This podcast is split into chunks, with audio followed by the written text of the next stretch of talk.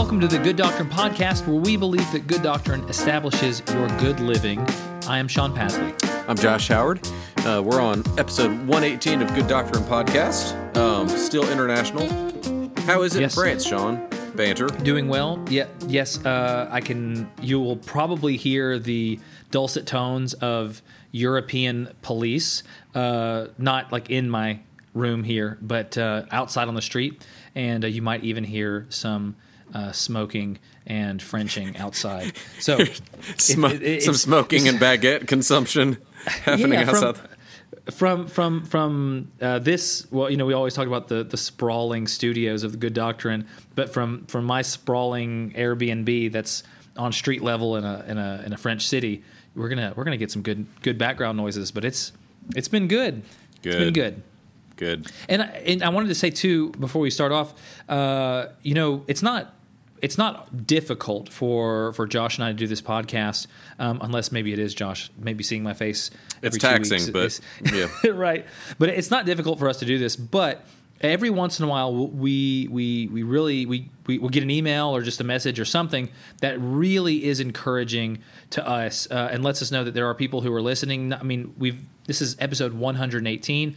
Uh, to we've been doing this for three years, and there's people who are still listening to the very first ones, and and uh, and still are uh, what, just wanting to hear about good doctrine and, and and kind of come along in these discussions with us. And we are very very very grateful for everyone who is listening all all over the world, and um, we're just we're we're excited to to keep this going. So if if my face doesn't hurt you too much.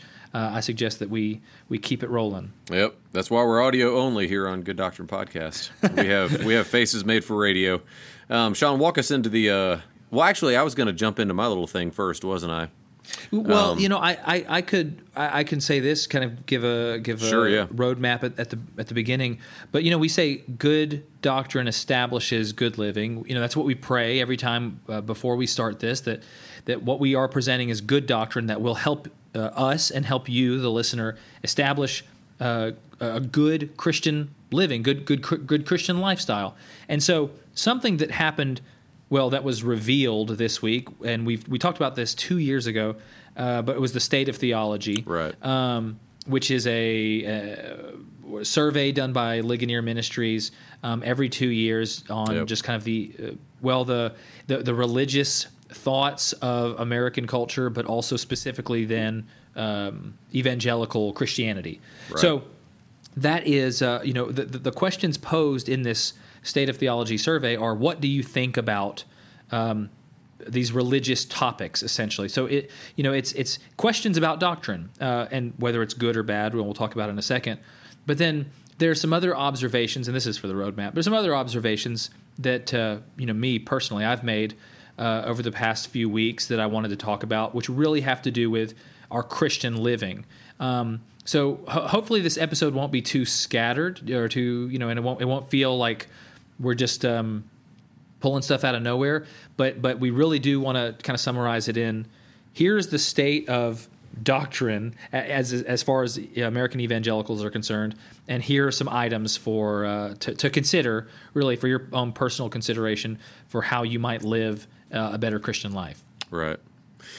Right. Yeah. So the and and, and I, I don't know. I kind of I kind of struggled with thinking what sort of tone to present this in. Um, on the one hand, we don't want to be we don't want to just be hand wringing Christians who say you know woe is us and um, everything's falling apart and um, you know it's it's dreary every day and everything we should be scared of. We don't want to do that. But on the other hand, I think that that, that when uh, when more of the building seems to be on fire than was two years ago, then we should you know ring the bell a bit louder and um, try to call people uh, to deal with the uh, deal with the rot and deal with the fire that's going on within the, the house of God, so to speak. Um, but anyway, if, if you take anything from these these five little observations from the state of theology, I would just say that we need good doctrine in the church. And we've Yeah. we've been beating that drum now, like Sean said, for three years. But um, genuinely believe that that the uh, the church house needs good doctrine because when when surveys like this come out and we see um, even if these statistics are in the general realm of accurate, you know, nationwide, uh, they're shocking. So five things, just in quick order. Um, so like Sean said, you know, each, each of these questions is set up agree, disagree, and then they've got agree, strongly agree, or strongly agree, somewhat agree, uh, neutral, and then you know the same thing for the negatives. Um, the first question: God accepts the worship of all religions, including Christianity, Judaism, and Islam. So again, just to reiterate the question, God accepts the worship of all religions, including not only Christianity, but then two religions, Judaism and Islam, that reject Christ um, as mm-hmm. the Son of God. 58% of American evangelicals agreed with that statement um, that God accepts the worship of all religions. Uh, second, second one, 47% of U.S. evangelicals, which is supposed to be the most, you know, one of the most conservative groupings of Christians within Amer- uh, American Protestantism, uh, 47% of evangelicals agree God learns and adapts to different circumstances. God learns and adapts to different circumstances. Third one 44% of U.S. evangelicals agree that Jesus was a great teacher, but he was not God. Uh, and I'll let that one just sit for a minute. 55% U.S. evangelicals agree that the Holy Spirit is a force but is not a personal being.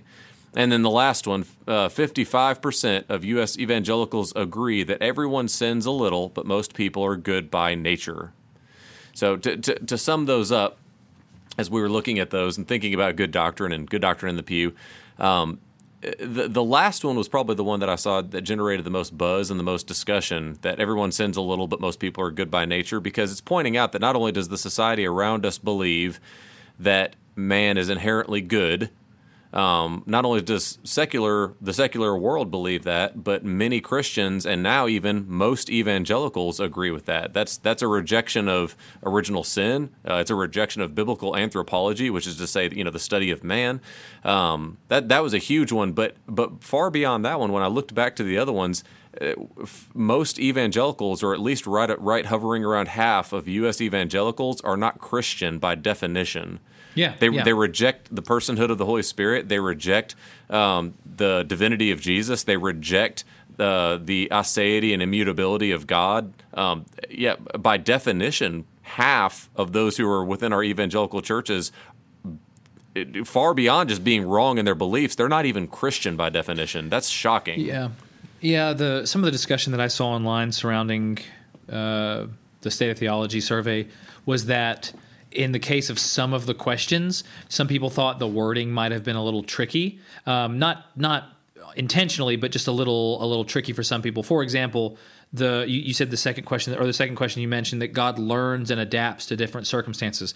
We, I, I would outright reject that. I mean, it, it's a that's a uh, heterodox view. It's it's or it's uh, it's it's definitely not an orthodox view to say that God learns and adapts because what you're saying is that that God changes His mind about certain things, especially about culture and about you know.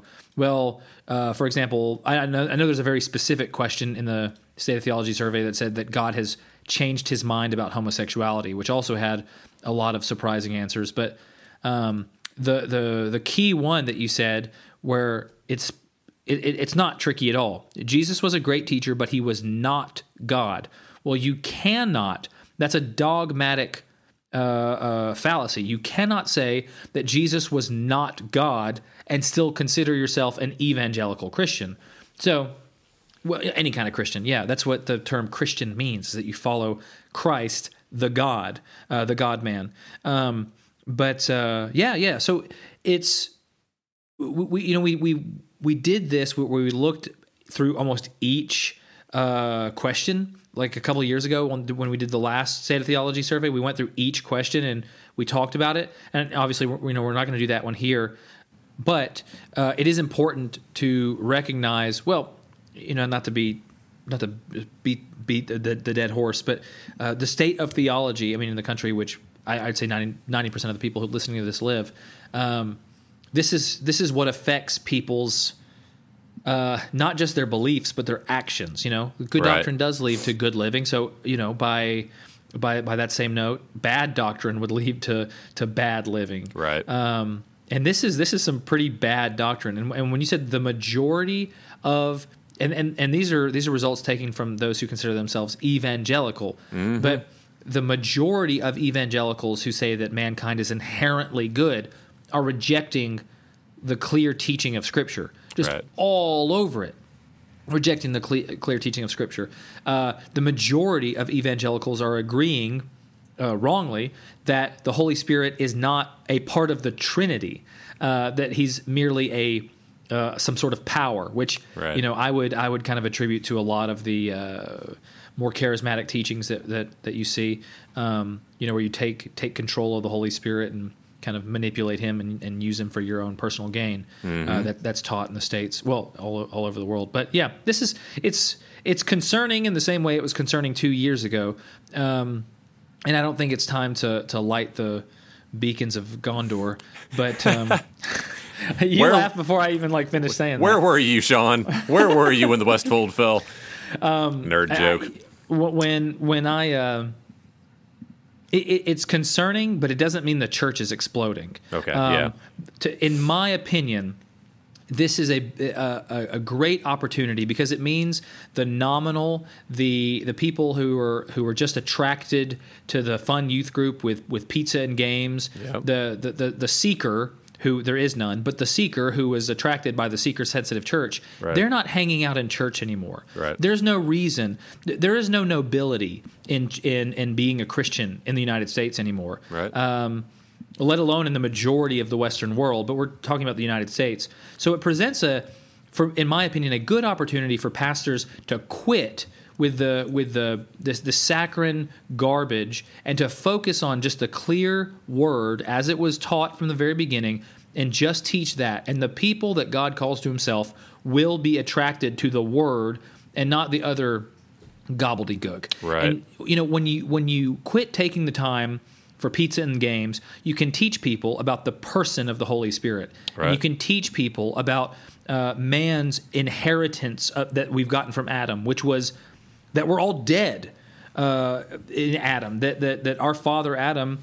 Um, all we all we ever got with, and, and just like um, David said in the Psalms that in sin, you know, he said, "In sin, my mother conceived me." Right. We are sinners from the beginning.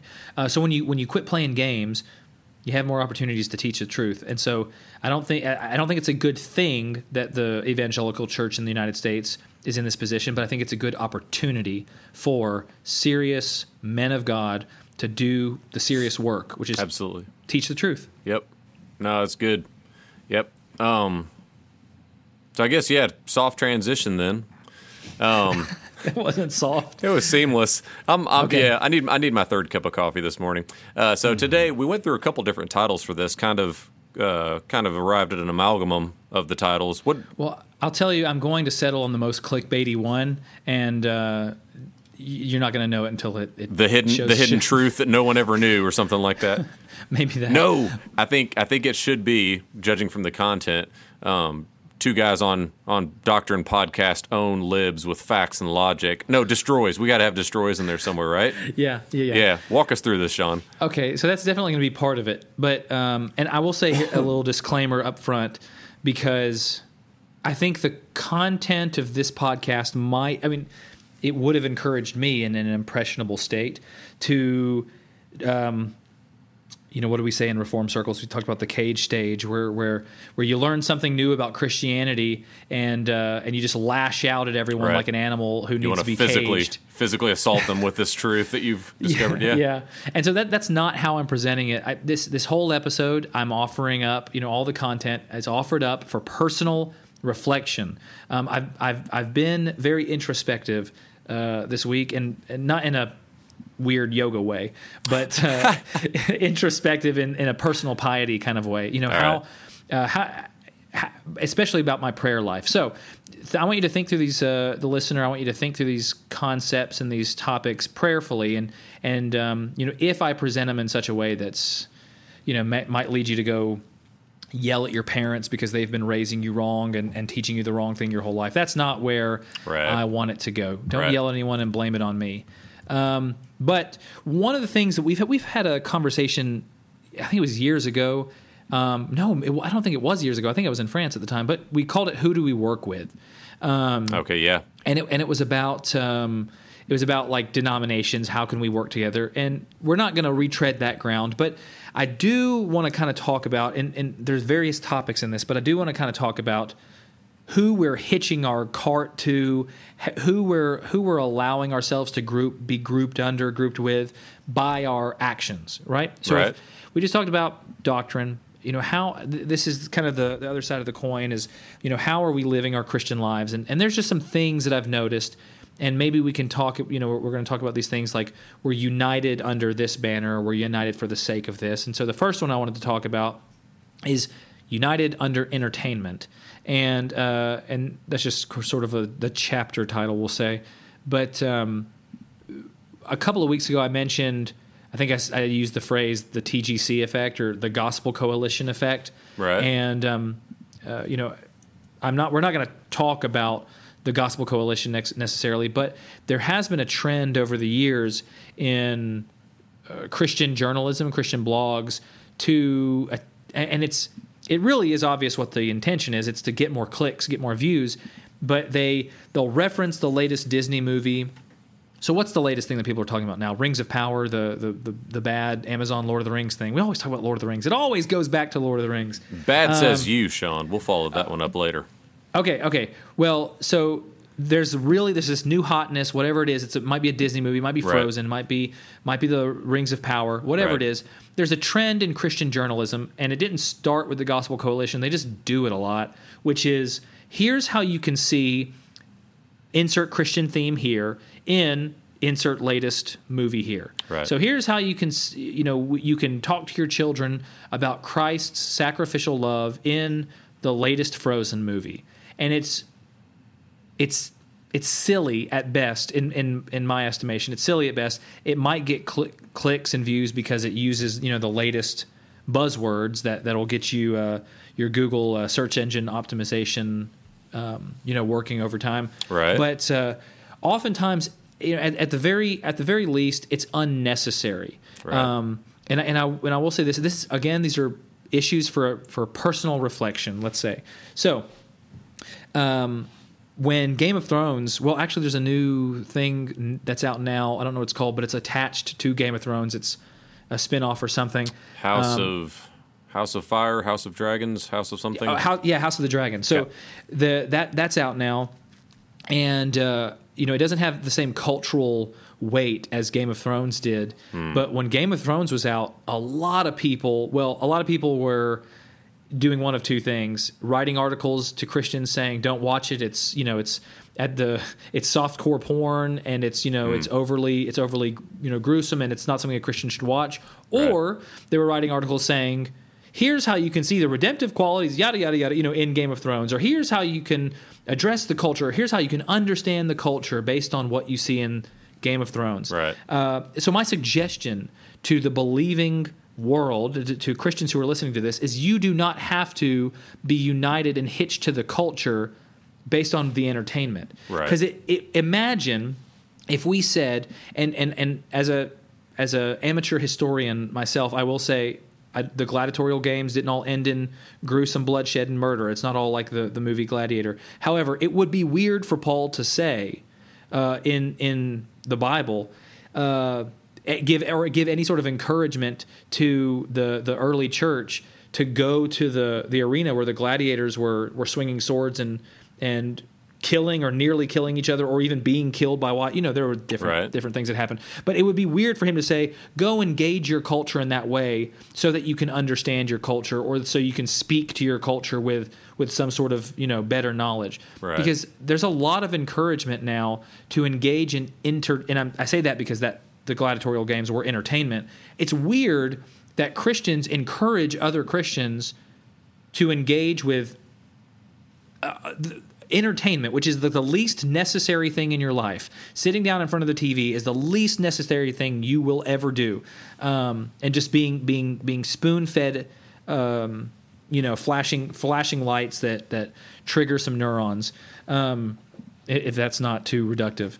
But uh, uh, it's it's odd how christians have made an excuse for for the content they consume to say that well this is this is how I'm I'm I'm learning about the culture I'm in or engaging the culture I'm in and I'll I'll tell you that one of the reasons why I have been thinking about it a lot is because as a missionary that's all you ever hear about Yeah. is oh you and no one ever says you need to go walk the red light district and talk to the prostitutes to get some of the culture but they might as well when they say like watch this show do this go here um, so that you can be a part of the culture so you can really you know breathe it in understand what you're doing. I, when i lived in mississippi I, I didn't go to you know where they were doing heroin. I didn't go to the the you know when i lived in memphis tennessee i didn't walk the streets to try to get you know breathe in some of the culture so i knew how to properly address my culture. But it's an encouragement that for some reason um, a lot of christians are subject to maybe Yeah.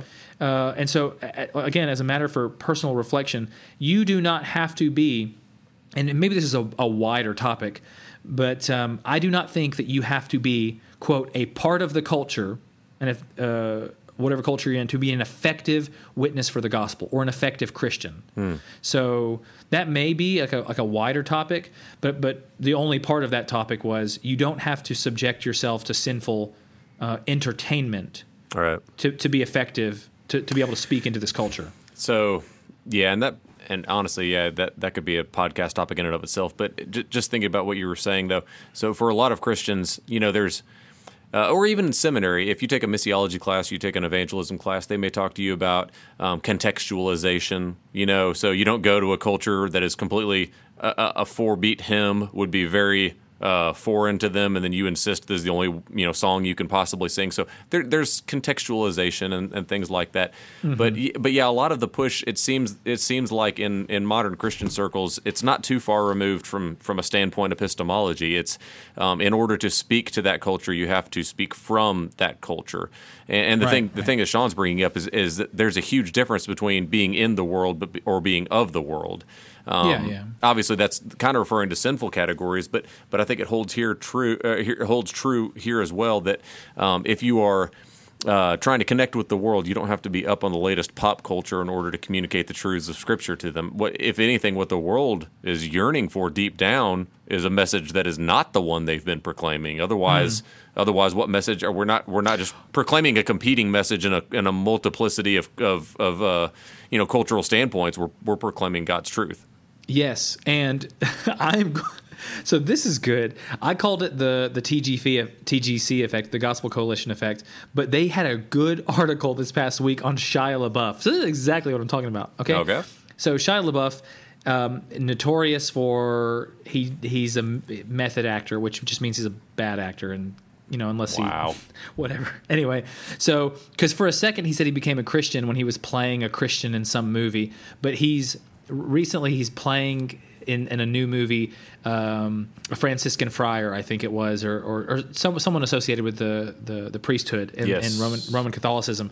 And so now he says that he's Catholic, he's Roman Catholic, and he's really pushing Mel Gibson of all people introduced him to the Latin Mass. So he's really he's talking about how in order to be a real Catholic, you have to you know forget uh, Vatican II, you got to go to the uh, the Latin Mass. Right. And what you said is what the world wants to hear is, or what, what what the world needs to hear is not what sounds just like them, but is you know different and unique and For sure. and uh, well w- that's what he said is um, he, he thought protestantism was too fuzzy and tried to get on your side but the latin mass is is unapologetic it's like you don't understand this word too bad this is what it, this is what we're supposed to do anyway i thought it was funny that that He- came he- from the gospel coalition Shia LaBeouf is looking for a harsh and unyielding religion. I, I want something that's a hammer. Yeah.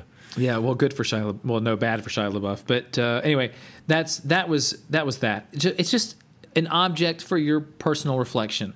Um, I did not. I, I don't care if you watch SpongeBob. I don't know whatever it is. Uh, but it's just you do not have to engage with sinful culture in order to speak into sinful culture. And of all the things that we make an excuse for as Americans, it doesn't matter where you live. As Americans, we make excuses about entertainment and like it's the most necessary thing to us. Um, secondly, the, what's going to earn me a lot of backlash, and maybe Josh, I don't know that. Um, well, I know we didn't really talk too much about these before we got in, but that makes it good because we can have all the the juicy discussion here. All the But- fireworks. all the fireworks. So one of the things, and again, get back in your cage. One of the thing I, I didn't. I'm, I'm saying about, or I'm saying this, and it's not. It's not a, to initiate a fight, but united for the sake of your family or, or for the sake of the family. And uh, like I said, this has more to do with your inter- individual perspective rather than your actions. But one thing I have also noticed is Christians, God fearing, um, Bible believing, and and and, um, and and genuine believers, gen- genuine faithful Christians, will be dismissive sometimes of our unbelieving or even believing family members' uh, errant beliefs, Right. so that we so that we don't rock the boat, we don't make Thanksgiving weird. Right. Um, and like I said, I'm not trying to start a fight. It's not about making Christmases impossible every time. Uh, I'm not saying invite your dad to, uh, you know, Buffalo Wild Wings and then tell him how his church is wrong and you go to the only true church. That's not what I'm saying. But a matter for reflection is, um, and, and maybe you could say family, friends, coworkers, just loved ones, people that we do care about because maybe we knew them before we were a Christian, or you know maybe school friends, or maybe uh, we knew them before they were a Christian and uh, they became a Christian. And they don't go to our church, but at least they're going to a church. Um, the, we should not, as believers, set aside good doctrine in order to play nice. Right. And um, again, don't don't go fighting anybody. Well, and you're and you're you're probably thinking a little more along the lines of those things we opened with the the state Yeah, of the- the- theology type stuff. right. Yeah, we're we're not talking about because we as Christians, you know, we, we we we constantly every Sunday, I hope, or every Lord's Day, we practice. Um, a little bit of restraint, maybe you know. There's there's always going to be believers in your church that on on tertiary issues or or issues that you should not divide over, you'll have some disagreement. Maybe they have a different uh, perspective on an, a nuance of eschatology or, or something like that, and you say, okay, well, we disagree. It doesn't make it unimportant, but we're not going to divide over that. You're probably talking more about those major tenets of the faith, though, um, like Yeah, people yeah. that have serious divergent beliefs from us. Yeah, well, I mean, so I'll, I'll just be clear. I don't consider if, if someone is a is a devout Roman Catholic, I do not consider them a Christian.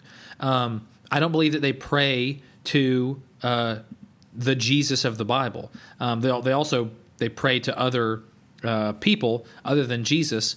Um, but you know, I wouldn't consider themselves. Uh, a, a Christian, if, if they're a devout Roman Catholic that follows the, the the teaching and the guidance and the decisions of the councils of the Roman Catholic Church, um, that's my opinion. And I also think that they would fall on the um, opposite side. I mean, these these questions that we ask that you know, who is Jesus? Who is the Holy Spirit? What's the the nature of man? They would fall on the opposite sides of these things. You know, Right. than than the Protestant evangelical uh, should, um, or I mean, the, the the the Orthodox Christian should.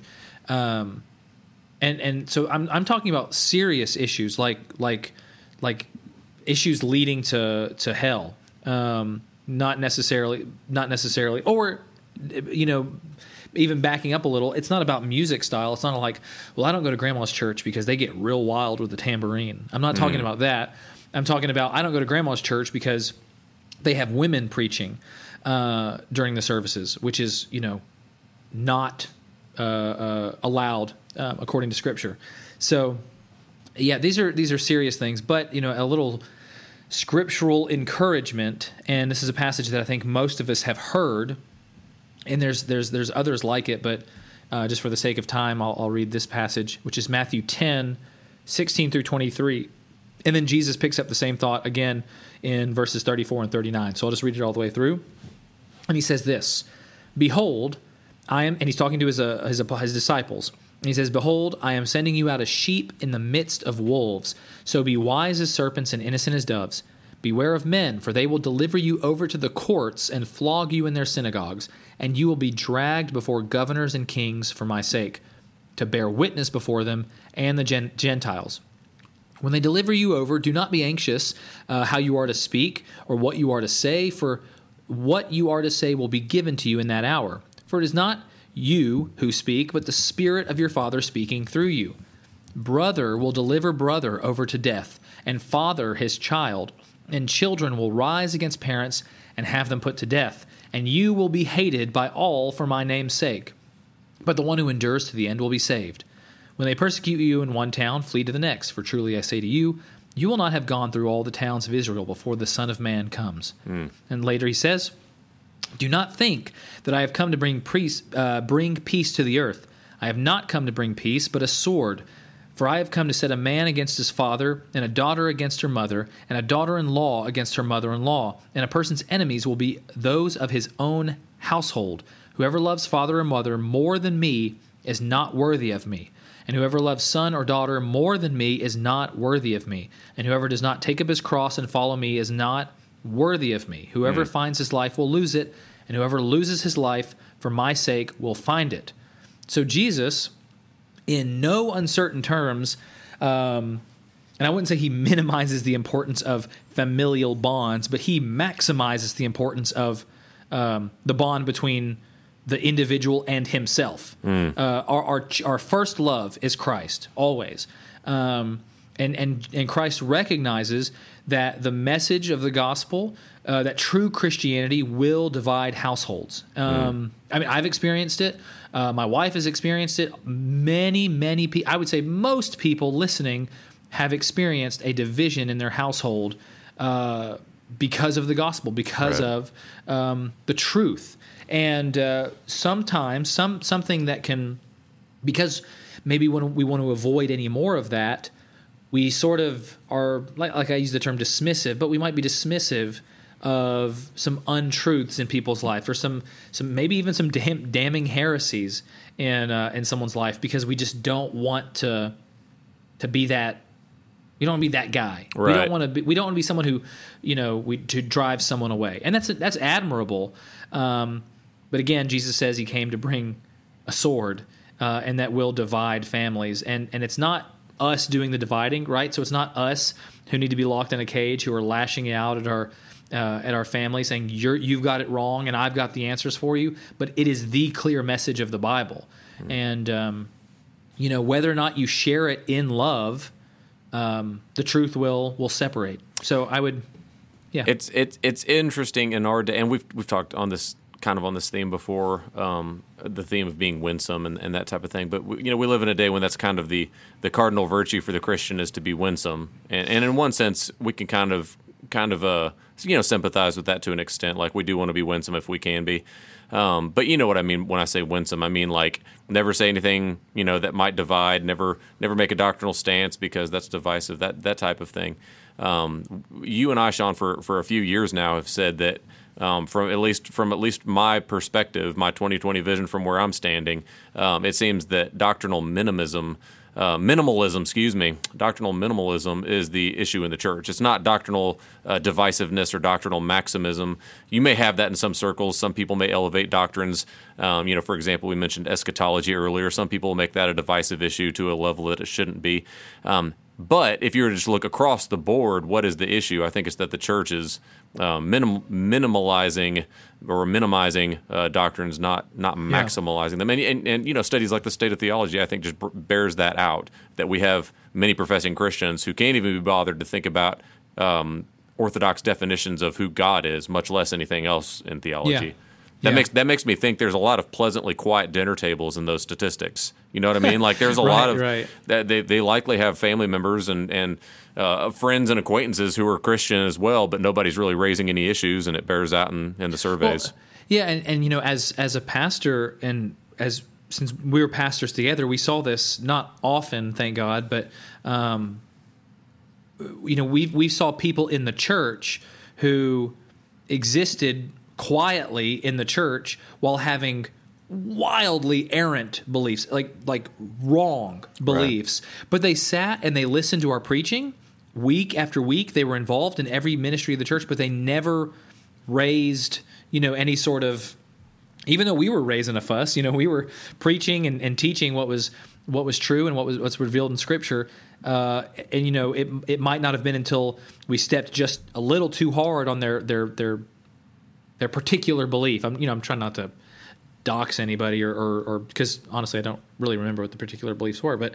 Um, you know, maybe stepped a little too hard on their particular belief, and then they were out of there, or or they they you know, there was an explosion because right. instead of instead of actually having a you know sincere discussion, uh, where you know where maybe someone who we loved was was going to have their toes intentionally stepped on because of right. the, the, truth of the word.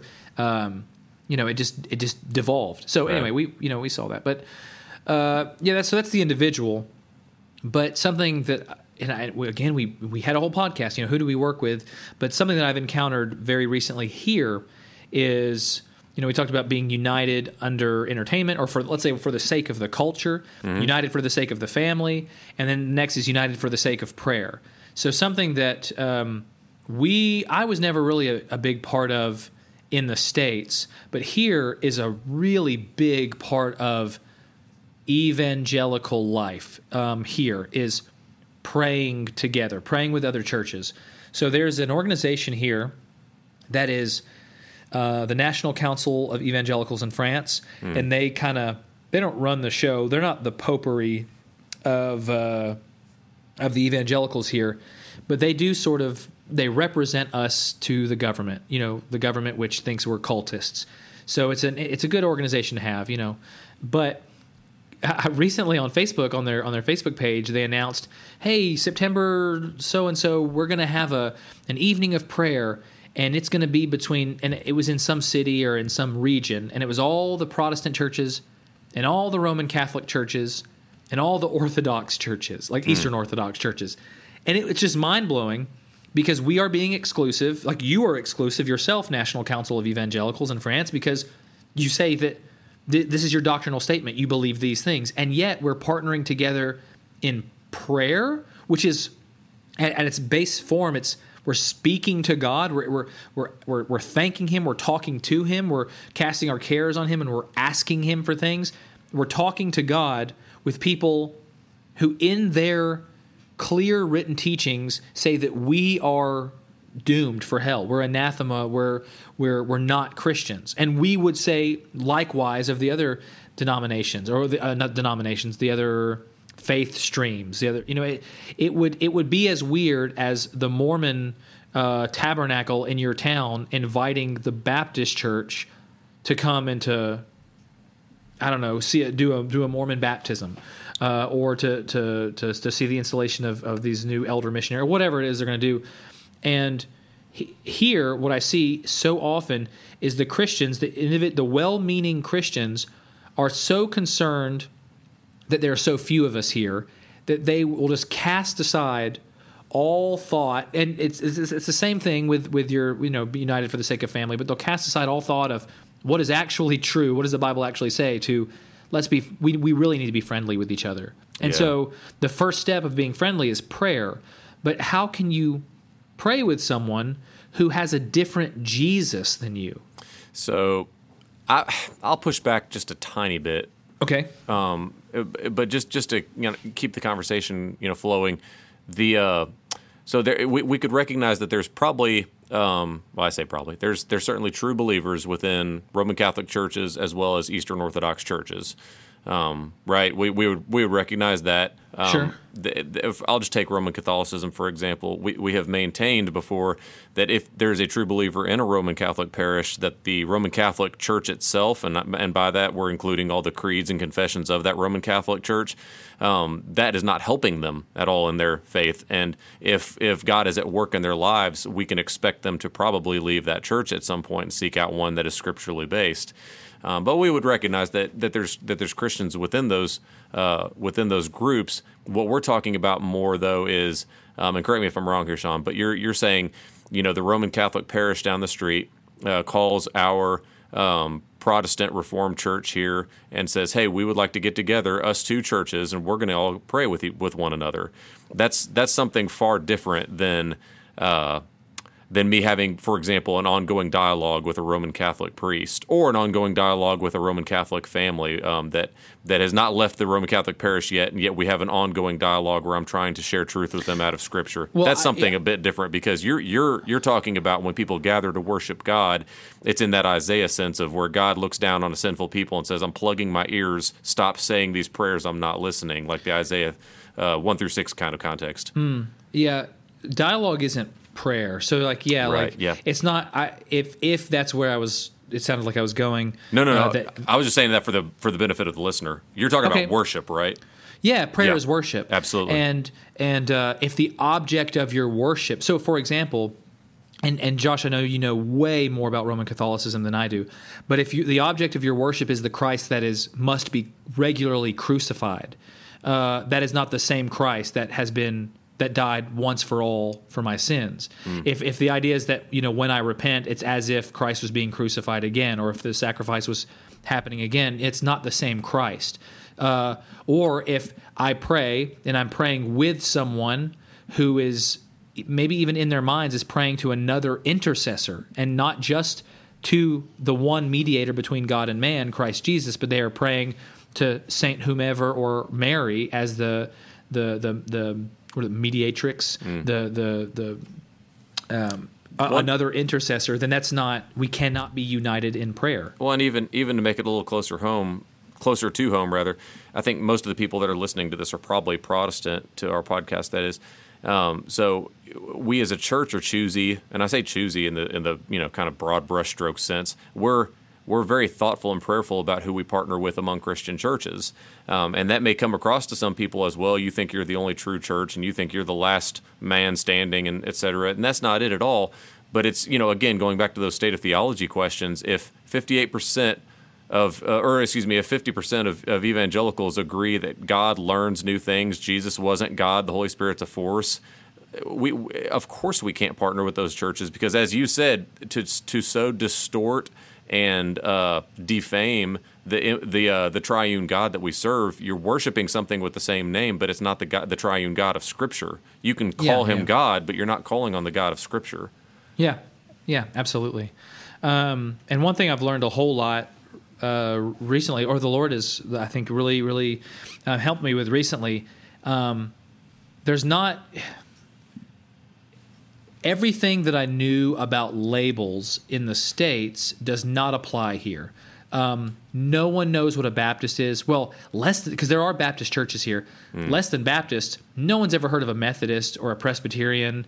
Um, I mean, God forbid, if you say the word Arminian to someone who isn't a Calvinist, they would have no idea what an Arminian or a Calvinist is. Mm. Um, the, the labels, which are very helpful and very necessary, uh, don't exist. So you are forced to, even on a church level, you are forced to know the individuals of a church before you can make a judgment call based on you know what they if, is what they believe right? Because I can go to the website of a of an association of churches here in France uh, or a denomination uh, here in France, and it says one thing, and yet the churches spread out over the country all are different. You know, one one may have women pastor, women uh, woman pastor, and the other on the other side of the country may think that's abhorrent, but they're they're a part of the same association. So okay, anyway, yeah. one thing I've learned is that like individuals are individuals. Individual churches have individual tendencies and beliefs, and obviously you see that in the states. You, you the Southern Baptist Convention has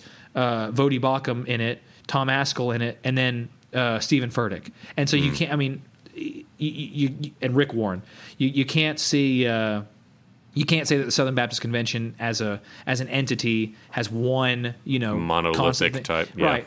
So so of to to go back when you were pushing back a little, yes, there could be Roman Catholic people who are a part of the Roman Catholic system who are genuine Christians, but as far as like the organization, like yeah. us as Protestant, this Protestant organization is going to partner with the Roman Catholic organization for the sake of prayer. Right. Um, and I and I use prayer specifically because it seems innocuous. It seems like well, just just measure just measure your speech and don't say amen and a woman like that guy did a while ago. don't say that and you'll be fine. Just say Jesus. Just say thank you, Lord, for what you've done, and you know, just just avoid it. We can even pray with Mormons if we just say Lord. Why not? Right. No, that you know, I, I said very specifically because prayer is an act of worship, and God cares who you're worshiping. Okay. Um, yeah. So anyway, you know, I that's uh that's my um, those are my new French mouth noises, by the way. So if it sounded, I, it caught me way off guard. I was thoroughly confused. Sorry, that that what, was from Sean's end. Just as a disclaimer. We, that's what we do here. Uh, but anyway, you know that was my thing. I think this next one is going to be the hottest topic, mm-hmm. and um, and maybe and maybe Josh, you'll have more push pushback than than. Than oh, I've got, last one. I've got pushback, buddy.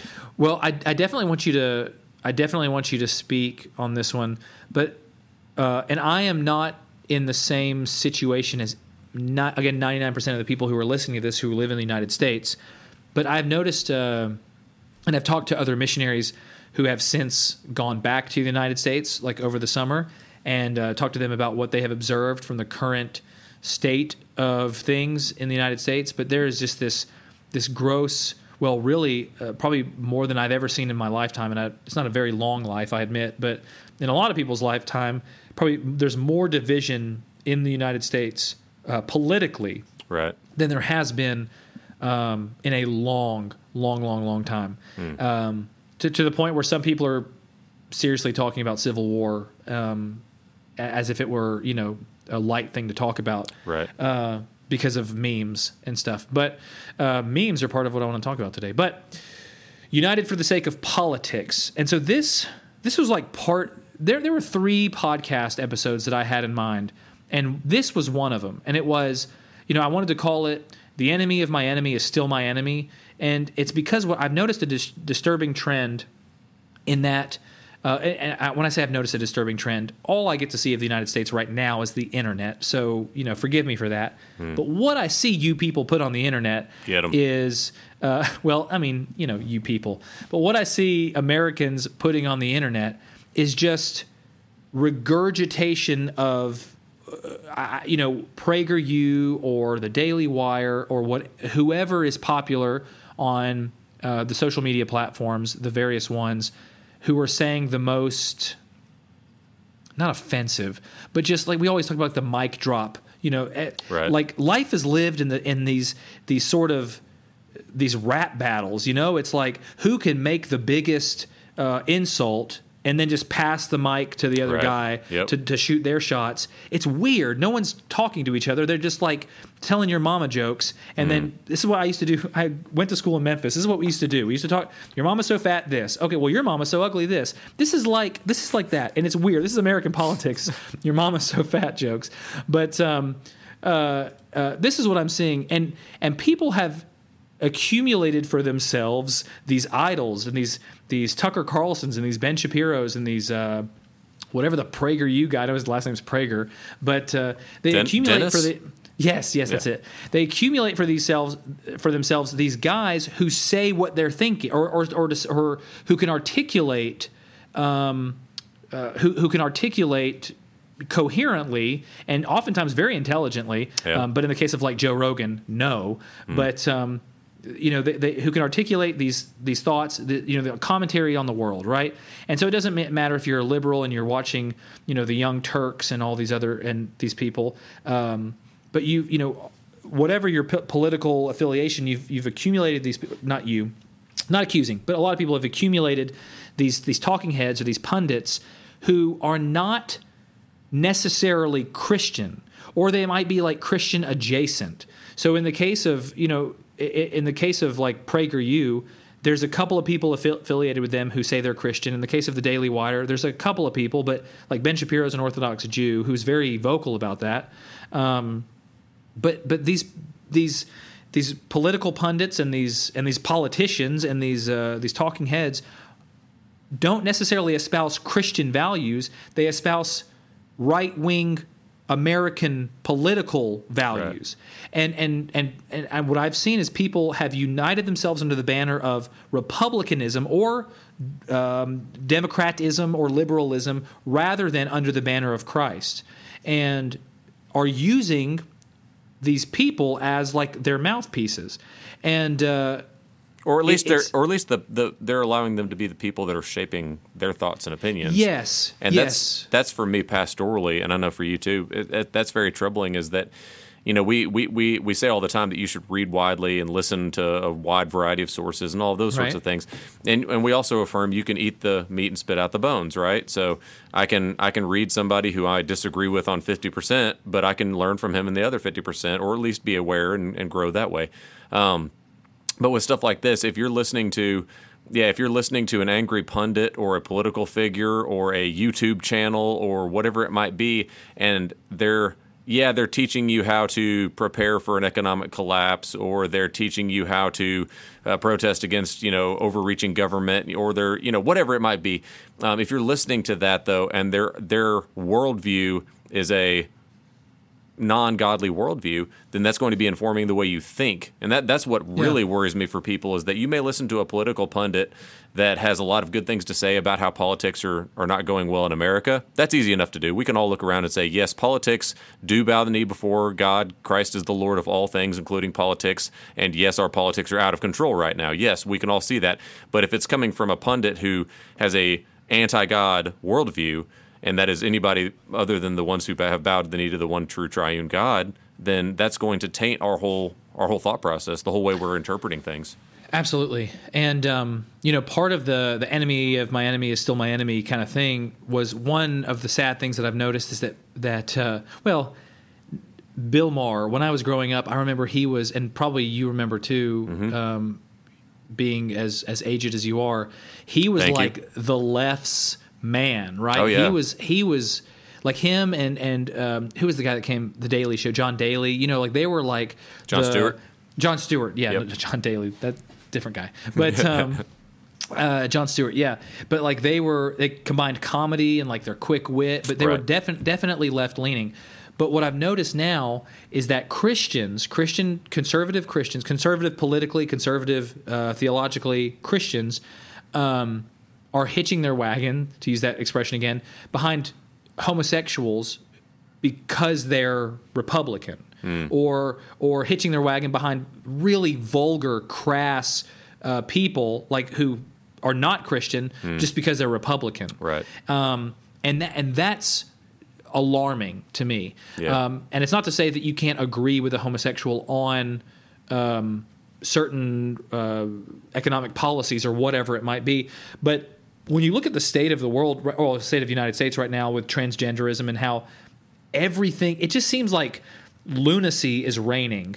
Uh, it's very easy for i mean because bill maher now is people are calling him right wing because he's pointing out the the logical inconsistencies of things like transgenderism and, and you know uh, things like that. Right. and and so you have christians and and he is not a christian. He is anti-christian but christians are are you know reposting him and following him just because he agrees with particular talking points and it absolutely uh, who you listen to who you follow who you um, uh, you know take uh, take political cues from affects the way that you react and live and and and, and speak in daily life. Um, one of the things that has become really concerning is it seems like more you know we live in a sensationalist age where the only way to get con- attention is to buy is, is by having clickbait or you know whatever kind of bait. Just click here look at this give me give me 10 seconds of your time so i can have you know more advertising revenue. Uh, i so so people will will sensationalize every news headline. And it- and i've seen conservative republicans en masse, uh, especially about like Second Amendment issues, I have never seen more Christians wanting to kill somebody. Uh, literally, like posting on Facebook, "Oh, if these these armed tax collectors come to my door, I got something for them. Oh, if if they want to come and take my guns, I got something for them. You know, this kind of stuff. And and it's when I say alarming, I mean honestly alarm, surprising.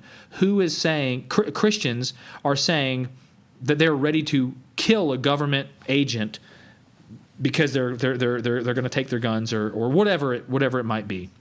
Um, honestly, alarming stuff, and it seems to stem from this this this tide, this influx of content that we're consuming that that is not your friend. It's not it's not trying to help you. It's trying to make money off of you. Um, you know, one of the things that Kendall and I do, uh, and I think most married couples uh, do now, is we send funny videos or memes and stuff just back and forth to each other. So we- we'll be sitting, you know, two two inches down on the couch. You know, the kids have gone to bed. It's like ten at night, and we're just, you know, we'll be scrolling on social media or something. We find a funny video and we send it to each other. And We just do that. But the way that social media works is if you share, if you click, if you if your eyes are engaged, because yes, your phone is watching you. It's not a secret anymore.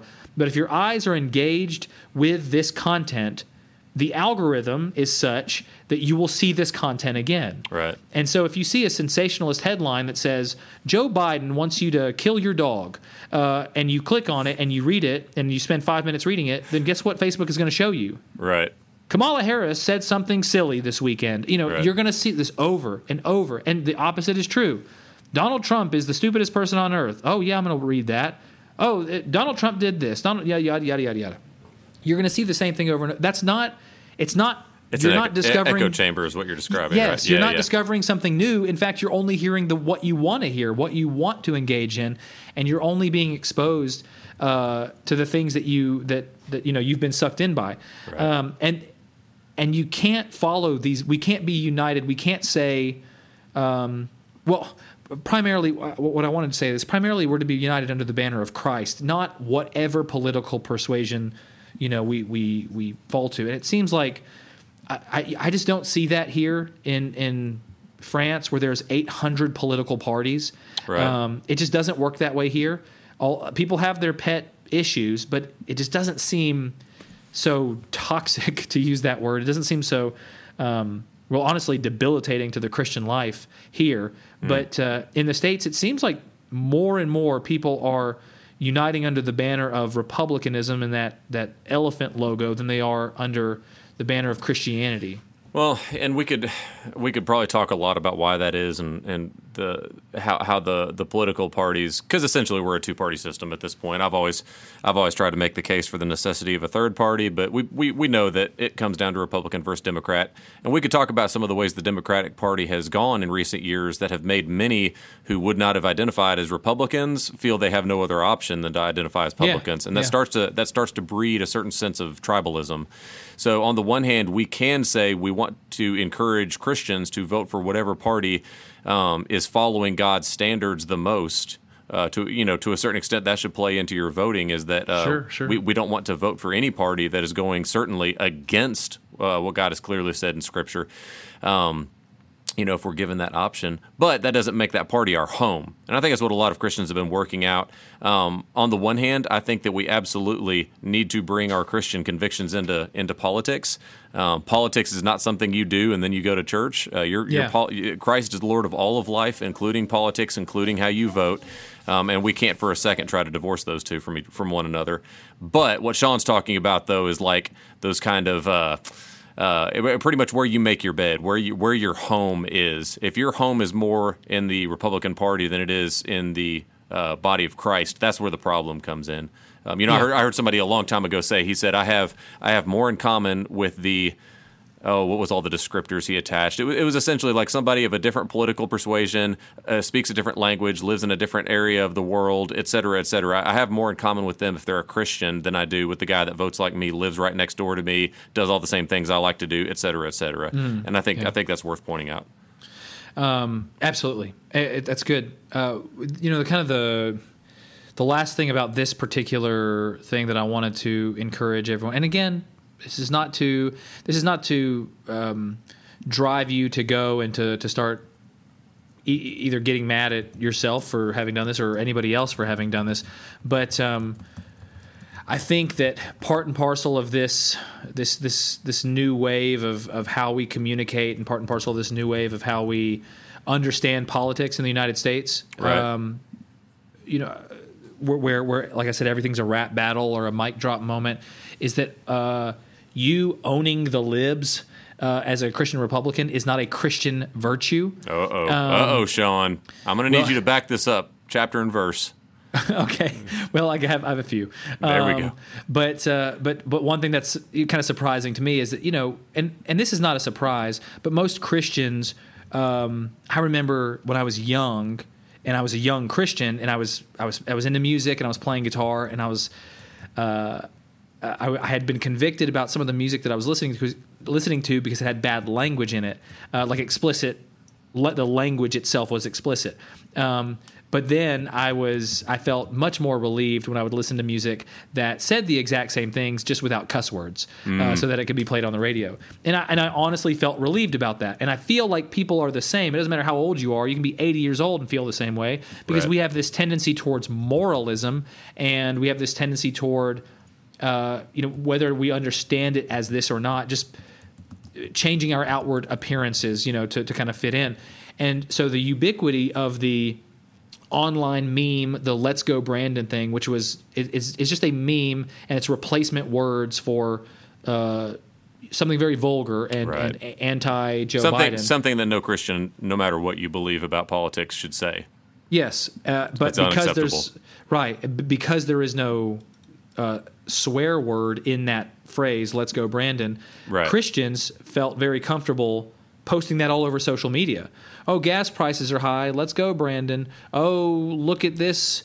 Uh, this this guy just fell fell down. Let's go, Right. Brandon. You know, whatever whatever it is that people are responding to, and it's it's vile, it's vulgar, and there are uh, there is scripture that very clearly talks about how we are supposed to interact with and speak about our elected leaders. And I, and and people they, they, they did this they did this little song and dance where Joe Biden was elected president in the United States. And so they made a Facebook post or a whatever post and they said, "Well, we know that the Lord is in control, and so we should pray for uh, Joe Biden and Kamala Harris uh, because they are our elected officials." Um, yada yada yada. Yep. We're going to do that. So there's that Christian post. And the next week, there's unemployment problems. Oh, thanks, thanks, Joe. Oh, and then and then oh, sharing a sharing a picture of of this, or or, or sharing a video of this, or doing this, and it's just like, well, that is, it doesn't look like you're praying and expecting God to work through the leader of this nation. It looks like you're you're making fun of a. a making fun of someone and you're Right. making fun of the leader of the country but here let's see what the lord has to say about it so 1 timothy 2 1 through 2 uh, this is something that most people know.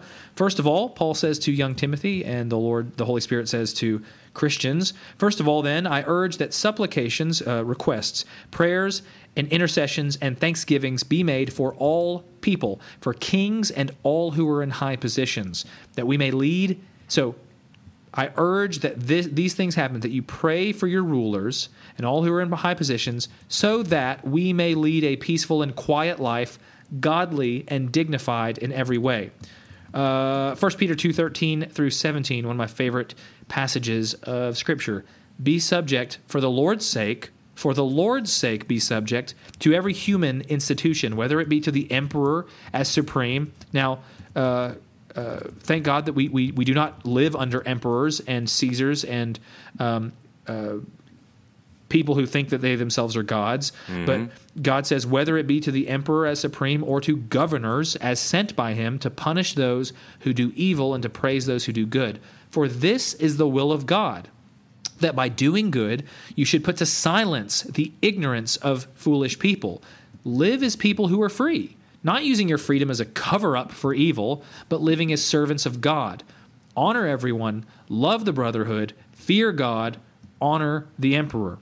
Um, Titus 3 1 through 1 and 2 says, Remind them, speaking to Titus about to the church, that uh, he was an overseer of, remind them to be submissive to rulers and authorities, to be obedient, to be ready for every good work, to speak evil of no one, to avoid quarreling, to be gentle, and to show perfect courtesy toward all people. Uh, and then we can't forget also uh, Romans 13 1, let every person be subject to the governing authorities, for there is no authority except from God. That's the key point. Everyone who is in those positions, you might have posted on Facebook a couple years ago when he was elected, but it's still true. There is no authority except from God, and those that exist have been instituted by God. And Proverbs 21 1, a very uh, comforting passage uh, for Christians, it should be. Is that the king's heart is a stream of water, and it- this is the, the wisdom uh, passage in, in Proverbs. The king's heart is a stream of water in the hand of the Lord. He, the Lord, turns it wherever he will. Uh, so when we think about how God talks about our earthly rulers, and during COVID, when when uh, uh, Justin Trudeau in Canada and, and the governors of the different provinces of, of, of Canada were, were telling churches to shut down, we talked about this. How where how far do we obey? What do you know? And we talked about whether or not we obey God rather than man. But the uh, so there is obviously. Um, room room to talk there as far as you know what do we do when uh, when there's a sinful leader how do we obey when there's a sinful leader but Right. what is clear in every single passage is that you show respect you show uh, honor you show courtesy to those who god has set in place over you Right. and you do it not to to to, to satisfy your own um, you know your own kind of Christian morality to know that you didn't say anything naughty about the president, but to honor God. You you obey God in honoring uh, the rulers or the governors who were put in charge over you to honor God. Right. Um, so anyway, it's uh, um, it's it's it's been concerning to see it, but it's I, I, again I present it as a as a as a as content for personal reflection. I'll keep saying that. Nice. But uh, yeah. Anyway. Um, yeah. So so that's it. Uh, that was like four Sean diatribes. I like Hope- it. Okay. It's usually it's usually a Josh ramble, so I like the Sean diatribe. It's it's like I said.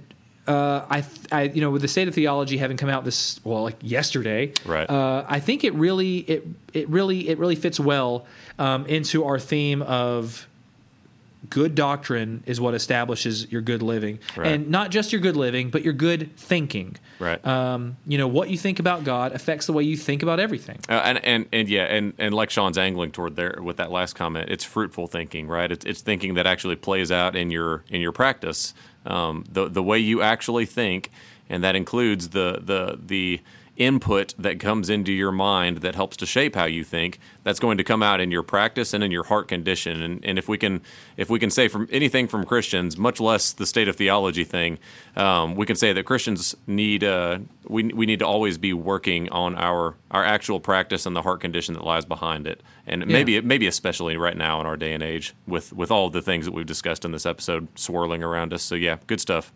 Yeah. Um, okay. So as far as the topic or topics are concerned, that's that's that's all I've got. Um, is there anything else? Anything else you want to say about it? Not really. Um, I don't have any book recommendations. Um, I wrote one, and you didn't let me talk about it. And just uh, I just got the notification. The second one is now available on Amazon. Um, Okay. But you haven't talked about that one either, Sean. So you don't want to read my books. You don't want to talk with me about them. That makes me sad. But I'll, I'll forgive you. No. Okay. Well, that's untrue. You have you have heard me talk for you know hours a week for a couple of years now. So whatever I've written down, no doubt you've already heard me. You stumble Well- through at some point. do this then for everybody because we'll put links. Can you buy them both on Amazon? Uh, yeah, yeah, they're both available on Amazon. Yep. So we will put links to both down in the uh, uh, under below, um, wherever the the, the, the doodly do uh, and whatever podcast app you're using. you can just click it with your big on meaty fingers. on the what's a call it and the doodly doo. Yep. Yeah, but what what I want you to do is tell everybody. Obviously, the the topics of each of these books, but are they written for uh, a different audience, or you know, Yeah. know, wh- who do you recommend grab grab either book? Yeah, I'm, I'm glad you put that in there at the end because yeah, I don't want anybody biting off biting off something and not knowing what they bit off. So the first one was uh, it was called um, the Exorcism of Satan, and it is a uh, essentially it's a it's a theological work that examines what happened when Christ says he defeated Satan with his life, death, and resurrection. Um, Okay. That is that is the synopsis of the book, and then I walk through Old through New Testament, um, who Satan is, how he is defeated, and what that means for the Christian. Um, it's an academic leaning work. If your if your uh, if your brain kind of works in that way, there's extensive footnotes. For example, is one of the things you'll see with academic works. You'll see some of the Greek language worked into the the discussion, um, and just the the general tone of it is a little more scholarly and a little less popular level. So Okay. um, it, it's obviously it's it's something I'm passionate about and have talked about for a while. But that's how the book is written. Now the second one's a little less academic. Um, the second one is um, is about the Great Commission. So it's called The King's Command, which I found out is apparently also a series of uh, Romance of- novels? Yeah, rather trashy romance novels. I, I trust nobody's going to get those two confused, so that's at least good. But uh, yeah, it's called The King's Command, uh, the, and then subtitled The Great Commission and Christ's Victory. And uh, it's it's a less academic book, but it's still a little bit academic in the sense, or it's, it's not academic, it's biblical. So th- this one's written a little more middle of the road. Um, Okay. it, you could use it for Bible studies. I kind of aimed it toward pastors and those who uh, teach Scripture within their local church, or even seminary students. That's kind of the the target aim. Um, but yeah, it's it's working through the Great Commission as kind of a capstone of Christ's or of uh, of God's ministry in this world. So the Great Commission being given not as something new, nor as something that does not carry on into eternity, but instead it's kind of one of those high points in this big uh, redemptive story that we're a part of in Scripture. Good. Um, well, I know I'm looking forward to reading the second one because I'm I'm in the process of reading the uh, the Exorcism of Satan, um, which, like you said, it is more academic, so it is taking me a little longer, but it's it's worthy reading. So I'm I am definitely looking forward to getting my hands on the second one, and soon the third one, which we can also will will put links to and stuff. Um, uh, you know, when when when you got that out. It's really it's and it, it, yeah, it was it was not it was not on purpose that all three kind of popped out the same almost month uh, apart Man. from one another. This the, Yeah. the first one was in the works for you know like two years, so that's Yeah. it's not like a quick process. No, yeah, yeah. It's definitely not like writing writing a, a Twitter blog or anything like that. Like this is has been a culmination of, of many years of work, and so I'm really excited for other people to get to to to hear from you. Yeah. Um, in that context, but I have been reading. So you didn't read, which I, I doubt you actually did didn't read. You just don't want to list the 400 books that you read. Um, I have been reading, and I have some encouragement. But the the books I've been reading is, are books that we have mentioned a lot. Um, basic Christianity, but I'm I'm I started it in French. Uh, Nice. And then I'm reading a book called well, it's a biography of Count von Zinzendorf, who I don't think I've ever mentioned him on the and this is also in French, but I don't think I've ever mentioned him on the podcast, but it's like the most ironic human being that ever existed because the quote that I will have on my tombstone, if I have a tombstone, is his most famous quote, which is preach the gospel, die, and be forgotten. And it's very ironic because it's his most famous quote, and he says, "Preach the gospel, die, and be forgotten." But it's my it's my favorite. It's been my, my life motto for many years. Um, I love it. But I'm reading uh, a biography of his, Count von Zinzendorf, and it's all right. It's okay. It's all right. it's all right. But but you know, it's kind of an academic exercise also because it's in French, and so that's why Gotcha. mostly why I'm reading it. But uh, theologically, me and the Count uh, differ a lot. He was from a kind of the founder of the Moravian movement, um, of which I have a great the Moravian missionaries. I have a great uh, great bit of respect for. But as far as theology, we're a little different. Um, been reading man, most of these books are not going to be interesting to anybody else. But 60 Million Frenchmen Can't Be Wrong. It's a really long. Um, it's like What a 300. what a title. It's a it's a cultural analysis. Uh, definitely secular. That has nothing to do with Christianity. It's 400 pages of cultural analysis uh, between uh, the Anglo-Saxon world and the um, French world, the really the Latin world. But um, anyway, that and uh, and probably something else that that doesn't matter. But in this, I wanted to say wanted to give a big encouragement. I, something else I've been thinking about a lot. What? Who is the William? Josh, you're going to have to remind me. I always quote him, but it's one of the Williams. It's not Wilberforce. I don't know why I have that in my head right now. But one of the Williams during the Re- Protestant Reformation was staying with a, a mayor or a governor or something like that, and he was talking. He was a Bible translator. Remember, it was it wasn't Tyndale, was it? Or was it Tyndale? Who said he was arguing with the guy, and he said, "I will cause the plowboy, or I will I will have the plowboy to know more of the scriptures than the Pope." Oh, that was a. Oh, good grief! If you hadn't asked me, Well, not, I can't. I can't. I can't pull it out of my head right now. Was he the one who was who was burned and strangled on the stake, and and his last words were, "Lord, open the King of England's eyes"? I think it was. This is this is this is good. Just talk Yeah. amongst yourselves. William Tyndale. Oh, it was Tyndale. Yep, Okay. it was. So I always I always think about that quote. Um, and one of the one one of his things was he was a Greek scholar. Um, there's also the story I think that you told me maybe I don't remember in what context it was about the little little boy who was a shepherd that the only uh, and this is before most people had access to could read or had access to reading materials. Um, this little boy who was spent all his days in the field tending the sheep. I don't know if it was analogy or true. I think it was true that, uh, what you told me, but um, he ended up learning the Greek, learning Greek, Koine Greek, in order to study the scriptures. Um, and, and and I think about those two things a lot, you know, in kind of in my own language learning journey. And most people believe that learning foreign languages, languages other than their own native language, is isn't most Christians, American Christians, think it's an only an exercise for missionaries. Right. Um, obviously, I am. I have learned French. I'm still in the process of learning French because I am a Christian missionary in a country where they speak mo- mostly French. And you might think, well, why would I need to speak any other language if I live in Michigan? Um, I would recommend uh, if you if you have the opportunity, um, you should learn a at least a second language. Uh, I have found it so incredibly enriching because one, I can I can be exposed to to to other uh, other and I'm and I'm talking about Christian things, but I can be exposed to other Christians.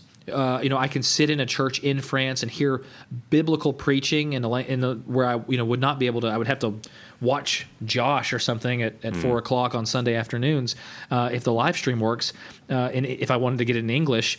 But um, you know, I'm even in a country not my own, or I mean, even in a country that would be my own, learning another language would be so enriching and give you a, a, wonderful opportunity to use that language to share the gospel in someone who speaks that language. Right. And um, I looked up uh, when I was thinking about this. I looked up what is the least, not you know, notwithstanding just like the little almost dead languages of Alaska or whatever, but what is the what what what, what country has the language that is least spoken.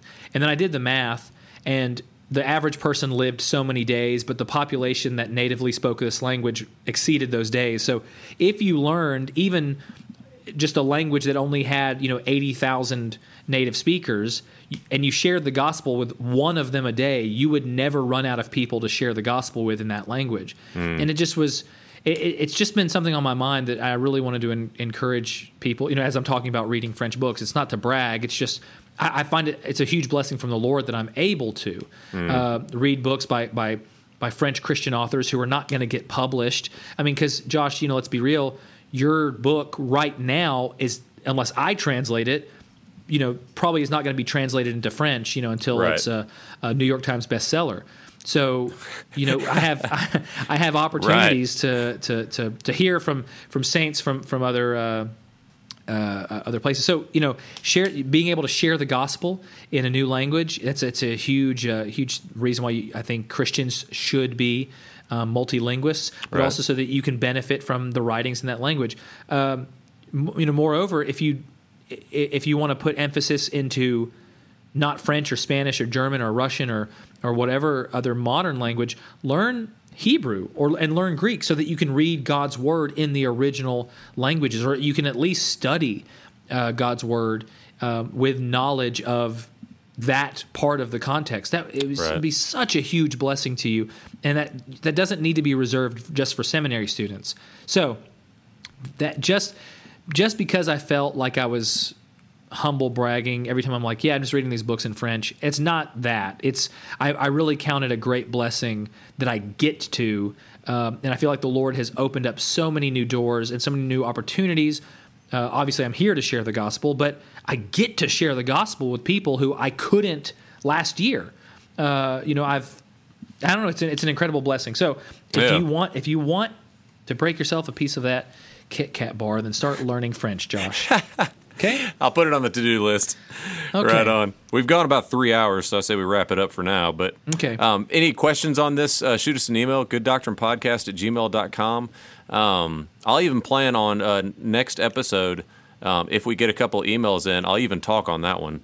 Um, and I'll offer, yeah, no, shoot us an email. We'd love to hear from you guys. And honestly, it, it is so encouraging to hear um, whenever one of you reaches out and just lets us know that um, that stuff is connecting and that it's helpful. Um, mm-hmm. That's that's that's all we're looking for. And so mm-hmm. praise God, praise God for that.